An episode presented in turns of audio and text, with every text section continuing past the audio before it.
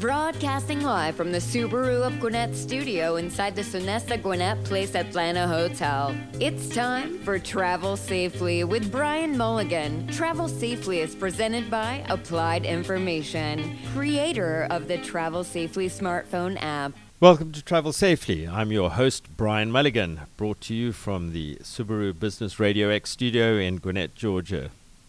Here on the show, we talk about transportation, technology, and entrepreneurship, the future of transportation that affects us all. We're talking about how we can drive commerce using transportation technology and how to keep it secure. And today's guest is Rick Strawn from Paradigm Security Services and a member of the Chairman's Club of the Gwinnett Chamber of Commerce. Welcome, Rick. Thanks for joining me on the show. Thanks, Brian. Glad to be here. Our, our listeners may not have heard of Paradigm Security.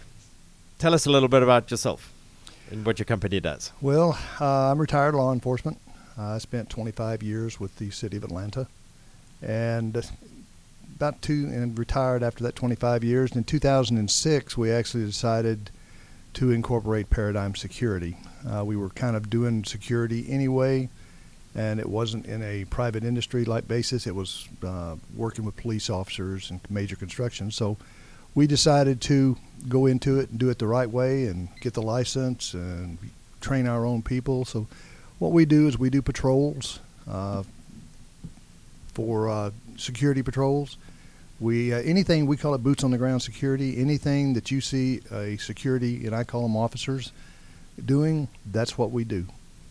Oh wow! Okay, so that's uh, that's quite a jump from you, not in what you do, but the fact that it's now private sector versus the public sector. So now it's not the government worried about paying your your your costs. It's you you guys paying your own, making your own payroll. Yeah. Plus the uh, instead of the government worrying about the liability, it's our liability. So it's you know it's all comes up under a little different look. There quite so, as we were chatting before the show. There's some you know quite strong parallels between what you do and what we do. We you know face value we're in completely separate businesses. I'm in transportation technology, and you're in security. But what it is, it goes to do with this business about uh, the, the the blend of the public sector and the private sector. The public sector in security is the police force. Why should you need private security at all if we've got a police force? Well, the police force, and coming from that area, I can tell you it, it is absolutely a needed uh, entity, entity. But there's only a limited number of police officers. They are on calls. They're doing what uh, police officers do, answering calls for service, uh, handling traffic. But then you have a lot of calls and a lot of people that need private security around their place of business. Or let's just say, for instance, you have a major construction site uh, you can have the police officers out there directing traffic, and that's fine uh, because most many of the cities require that public entity to be able to do the traffic. But when it comes to private security on the job site, let's say somebody comes on the job site and wants to climb up on one of those uh, cranes and decides to do the you know parachute jump without the parachute. Well, you know, police officers can't provide that security. They don't have the they don't have the personnel. They don't have the time, you know, to provide that additional security. Uh, when it's around a building in a concierge type thing, that's not what police officers do. So there there are many facets of security and security actions that are just not designed for a public police department where the city or the county or the federal government or someone like that is paying for it.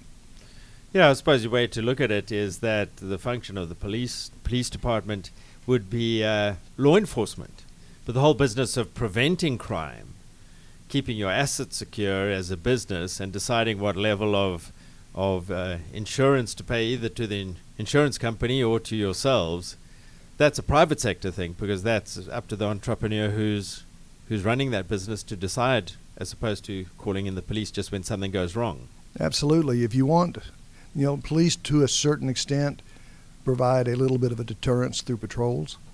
But if you really want to provide a deterrence, you've got to have almost reality. You got to have a, basically a 24-hour presence, or at least the presence when there's no one there, to where somebody can see it. Because crime is it's a convenience thing, and mm-hmm. if you've got a security officer there and you've got the criminal that comes up to the property, if he sees a property with a security officer, he does not want to go to jail. So he's less likely to come onto that property than he is to go to another, rather just go to another property that doesn't have any security, and then there's no, there's very little chance of him going to jail. That, that's uh, that's pretty interesting because one of the things that we struggle with a little bit in the transportation department, where for the last hundred years the various governments have provided concrete and asphalt to build out America's roads. So they see themselves as the owners of the roads and the owners of the roadways, and that they look at the private sector purely as suppliers. Now, as we're transitioning to this technology world where uh, it's the Internet of Things and everything's connected to everything, what's more appropriate is that we be a partner to the government uh, and some government departments really struggle with that. How, how about you guys? Do, I mean, do you find it an easy partnership with the the police force and the government guys, or do you see sometimes that it's a bit adversarial about where you, what's your side of the line and what's their side of the line? That's a good question. Um, I look at it as, for instance, the name my company came from, Paradigm. Uh, it came from the on two, in 2001, when, you know 9/11, when we had the uh, towers hit the paradigm of security completely shifted. Wow. Uh, it, it, you had your def, definitive law enforcement, you had your security. Police officers just looked at it as security guards. Get out of my way. If you don't get out of my way, I'm gonna put your butt in jail. That type of thing. But now it's gotten to where security is private security has come so far in the training that we've got to do uh, that many of us choose to do in our companies. We have our own but the main thing is when you have this call for a need for a first responder, more often than not, that first responder very may very well be private security now. Uh, the reason for that being they're the first ones on the scene. You've got to be trained well enough to be able to know what's going on, be able to know what to do, know how to react, and you better be able to, in certain cases, take out that issue. And police officers God bless them, it's going to take most of the time three to five minutes or longer to get to a scene. And by then, a lot of action is already over with. A lot of people are already hurt. There's just a lot going on. That, that once that happened, we all started looking at each other a little differently. Um, I prefer that police officers look at my people as well. That's paradigm. We know who they are. They're trained. We know what their owner does or has done you know, they cut us, they cut a lot more slack with security and private security now than they used to. That's a, that's a good point. Uh, are there any standards in, involved? In other words, training, or is it left up to the private, you know, you as a company to decide how well your people are trained? I could imagine if you're in a active shooter situation or responding to something like that, and your guys, or let's say your competitors, weren't trained and you were trained. That's I mean, an edge yeah, it's an edge, but uh, are there some standards that you have to comply with or some, some tests that you have to pass? How does it all work? Well, the Secretary of State's office is who regulates the security, private security industry, and they have a 24-hour. It's they don't have a class for 24 hours, but they have the parameters that you have to set your 24-hour class up to include certain areas, such as the powers of arrest and you know liabilities and there's just a lot of stuff there for they require 24 hours. But 24 hours in and of itself is just a very small. That's the mandatory minimum. Okay. And if you do a mandatory minimum, you are not well trained enough to be able to sure. handle a lot of situations. Three days, eight hours a day in a classroom, that's about as minimum as you can get.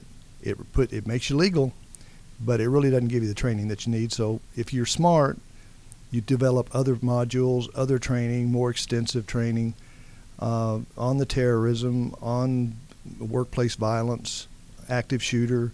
You go through a lot of training that you offer your people and get them in that's in addition to that.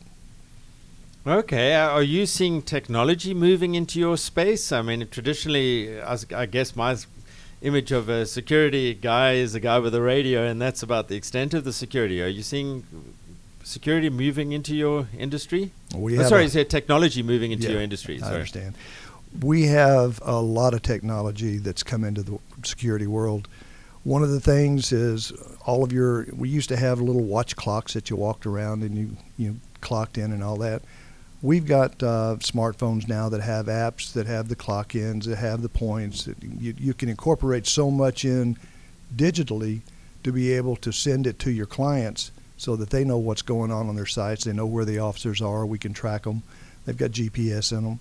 There's so many of that stuff. But then, like for active shooter, there's new technology coming out that it's a monitoring system as well for audible as well as video so that you can actually see what they're doing while they're doing it and have a have a command center there's just that technology now for active shooter the whole idea being eliminate that issue as quickly as possible and decrease the loss of life that's actually a, a, again an interesting parallel with our world uh, in transportation because what we use the term of everything connected to everything changes everything. Absolutely. And what you're describing is all your security guards are all connected to each other, to the control center, and everybody, you know, previously we used to b- make decisions based on some of the people knowing some of the things some, some of the, the time. time. and now you're in a situation with everything connected to everything where everybody can know everything all the time. Before we go to break, I just wanted to ask you: We're coming up on the holiday season. Have you got any suggestions for us in this uh, as we come up to this holiday period regarding security? Oh gosh, there's a there. One of the main things is a lot of people do a lot of shopping. Uh, they're always out there going to the malls, going to different places. Take care and pay attention to what's going on around you.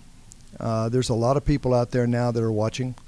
Don't take your packages out. Put them in your car uh, make sure, even if you put them in your trunk, the bad guys watching. I mean, they can get in those trunks. There's there's so much technology now that I saw something the other day where they locked their car and when they w- turned around, it unlocked, and they kept doing that. They turned around, saw a car sitting over there watching them.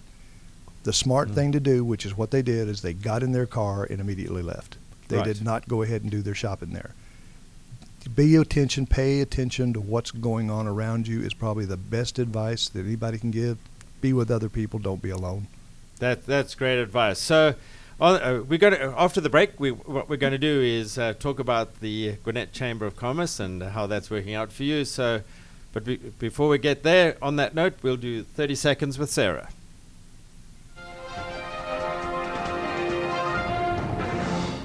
This is your transportation news in 30 seconds with Sarah. Tesla is introducing software version 9 as a substantial upgrade to Tesla car owners. The most exciting part of this update includes the Navigate with Autopilot functionality, which offers a smooth, autonomous experience from off ramp into interstates. Navigate with Autopilot uses your destination to determine lane changes, merges onto highways, and much more. Software version 9 also enables all 8 cameras, allowing for a better autopilot experience in every mode. This almost autonomous experience is available now in Tesla Model 3s, Xs, and Ss. Back to you, Brian. Thanks, Sarah. Uh, in case you're just joining us, this is Travel Safely with Brian Mulligan How to Save Lives, Improve Traffic, Drive Commerce, and Help the Environment with our guest, Rick Strawn from Paradigm Security. Rick, you're, you're part of the Chairman's Club of the Gwinnett Chamber of Commerce. Tell us a little about the Chairman's Club and uh, what all you do there. Well, the Chairman's Club primarily is a major networking group of uh, industry, different industry owners, business owners, uh, people like uh, in charge of hospitals. Basically, your upper level executives that really try to network and find out what's going on with each other. How can we help each other? What directions do we need to focus on? You know, with the county it's uh, it's just a, a great informational uh, organization as well as just a networking. And under the Chamber of Commerce, uh, are you finding that effective for you in growing your business and and uh, getting you know doing the networking you need to to grow the businesses? You find it effective? Yeah, I do. I have. I've been in there now quite a few years, and it's all, as we both know, any business is all about building relationships. And the idea here is you can build those relationships with people that matter in the county, that they're doing business in the county. Whether or not I use their services or they use my services, everybody always knows somebody that is using some service that you use or that you give. So the big thing is, it's like any organization. It works if you work it, and the idea is to get in, pay attention, be active, uh, let people know what you do, and be interested in what they do. I often say that the world is run by people who show up. Absolutely. If you don't show up, you've got a problem. you got a problem. What about transportation in Gwinnett? I mean, we both live here and we both have our businesses here. Um, what changes would you like to see and encourage to support uh, better and more efficient transportation in, in Gwinnett? Well, I'm a big believer and a big supporter in getting some type of, of a transit system better than what we have currently.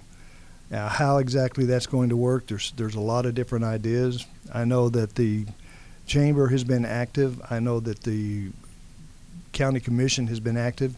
Charlotte Nash, God bless her, she has worked her rear end off trying to, to, to get this to the front, to the forefront, get things moving on it, get things active on it. And as well as several of the other county commissioners. Uh, I know Jace Brooks is in the same way. He's, I mean, there are so many people that are trying to move this forward because if our county is going to grow and our county is going to move on into, you know, the growth that it should have, and we're capable of, we're going to have to have that transportation because you've got a lot of people that they don't want to you know drive back and forth to downtown. They want to be in. It's that millennial thought process sure. that you want to live, work, and play, which is the old. You know that's what Gwinnett does: live, work, and play. That's the, the motto. Well, they want to be able to live, work, and play here, and to do that, when they want to go somewhere, they need the transportation, but they don't necessarily want to drive and, and drive all over in a personal car. You, that's actually a great point. That that just shows how this kind of uh, networking and, you know world is run by people who show up. Because one of the things our company does is make buses work better, and the, how we make buses work better is by giving the bus a green light and flashing the traffic out in front of it so that the bus never gets stuck in traffic. The interesting social aspect of this is just how you know how how difficult it is for the transportation engineers, and I'm not talking about Gwinnett specifically, I'm being more general, to get their mind around the idea that what we want to do is drive people to ride 50 person vehicles and not single occupancy cars. Absolutely. And the way you do that is you just make the 50 person vehicle, the bus, work better. So it's always quicker to ride the bus than to ride your own car. Now, the traffic engineer says, oh, no, but I treat all vehicles equally. It's quite interesting, and, and, and the challenges for the politicians and the press to say, no, that's just not a reasonable thing. If we drive everybody to ride the bus because the buses work better, fewer people will drive cars. Then Which everybody will make the other work better. Yeah, then everybody wins. So that's uh, that. Uh, I think I'll join the uh, the Gwinnett Chamber Chairman's Club and see, you know, talk to these folks about articulating some of these ideas. We're very active in Gwinnett. I can set that up for you. But let, but let, but let's arrange that. Um, so, and as a, as a local small business, you know, what what changes would you like to see on the regulatory side, or in, in you know, in our society, to make to make it, it better for us to do what we do, which is create jobs and uh, and drive things forward? Well, right now, our economy is on a pretty good uptick. Uh, there's a lot of things going on. Regulations are coming down now. You know, the best the, the, the best way to put it, the simplest way to put it for me, is to do whatever it takes and whatever we can to make small businesses more profitable, be able to put more people to work. Because a lot of people think, well, you know, you're a small businessman or you're a quote unquote business owner you make lots of money. Well, you really don't, as you well know. You really don't. But the main thing is make enough to at least supply yourself with a living, but at the same time, make enough that you can afford to grow your company and put more people to work so that they provide livings for their families and everybody benefits. So the more regulation that you have on that, as a general rule, the harder it's going to be. And that's particularly true in the transfer, uh, in the technology space, where you can imagine that the whole smartphone technology, which has changed our world, is only 11 years old. Exactly. And so uh, we the the whole you know technology landscape's just changing very quickly, and regulation indeed is a huge impediment uh, to that. So, uh, thanks for listening to Travel Safely, brought to you by Applied Information, the show about transportation technology, innovation, and entrepreneurship. Today, we're talking about security and small business and the Gwinnett Chamber of Commerce and Transportation and Transit in Gwinnett. Thanks to Rick Strawn. Thanks for joining uh, us on the show and for making uh, Gwinnett a better place. Appreciate it. Until next time, this is Brian Mulligan signing off from Business Radio X and travel safely.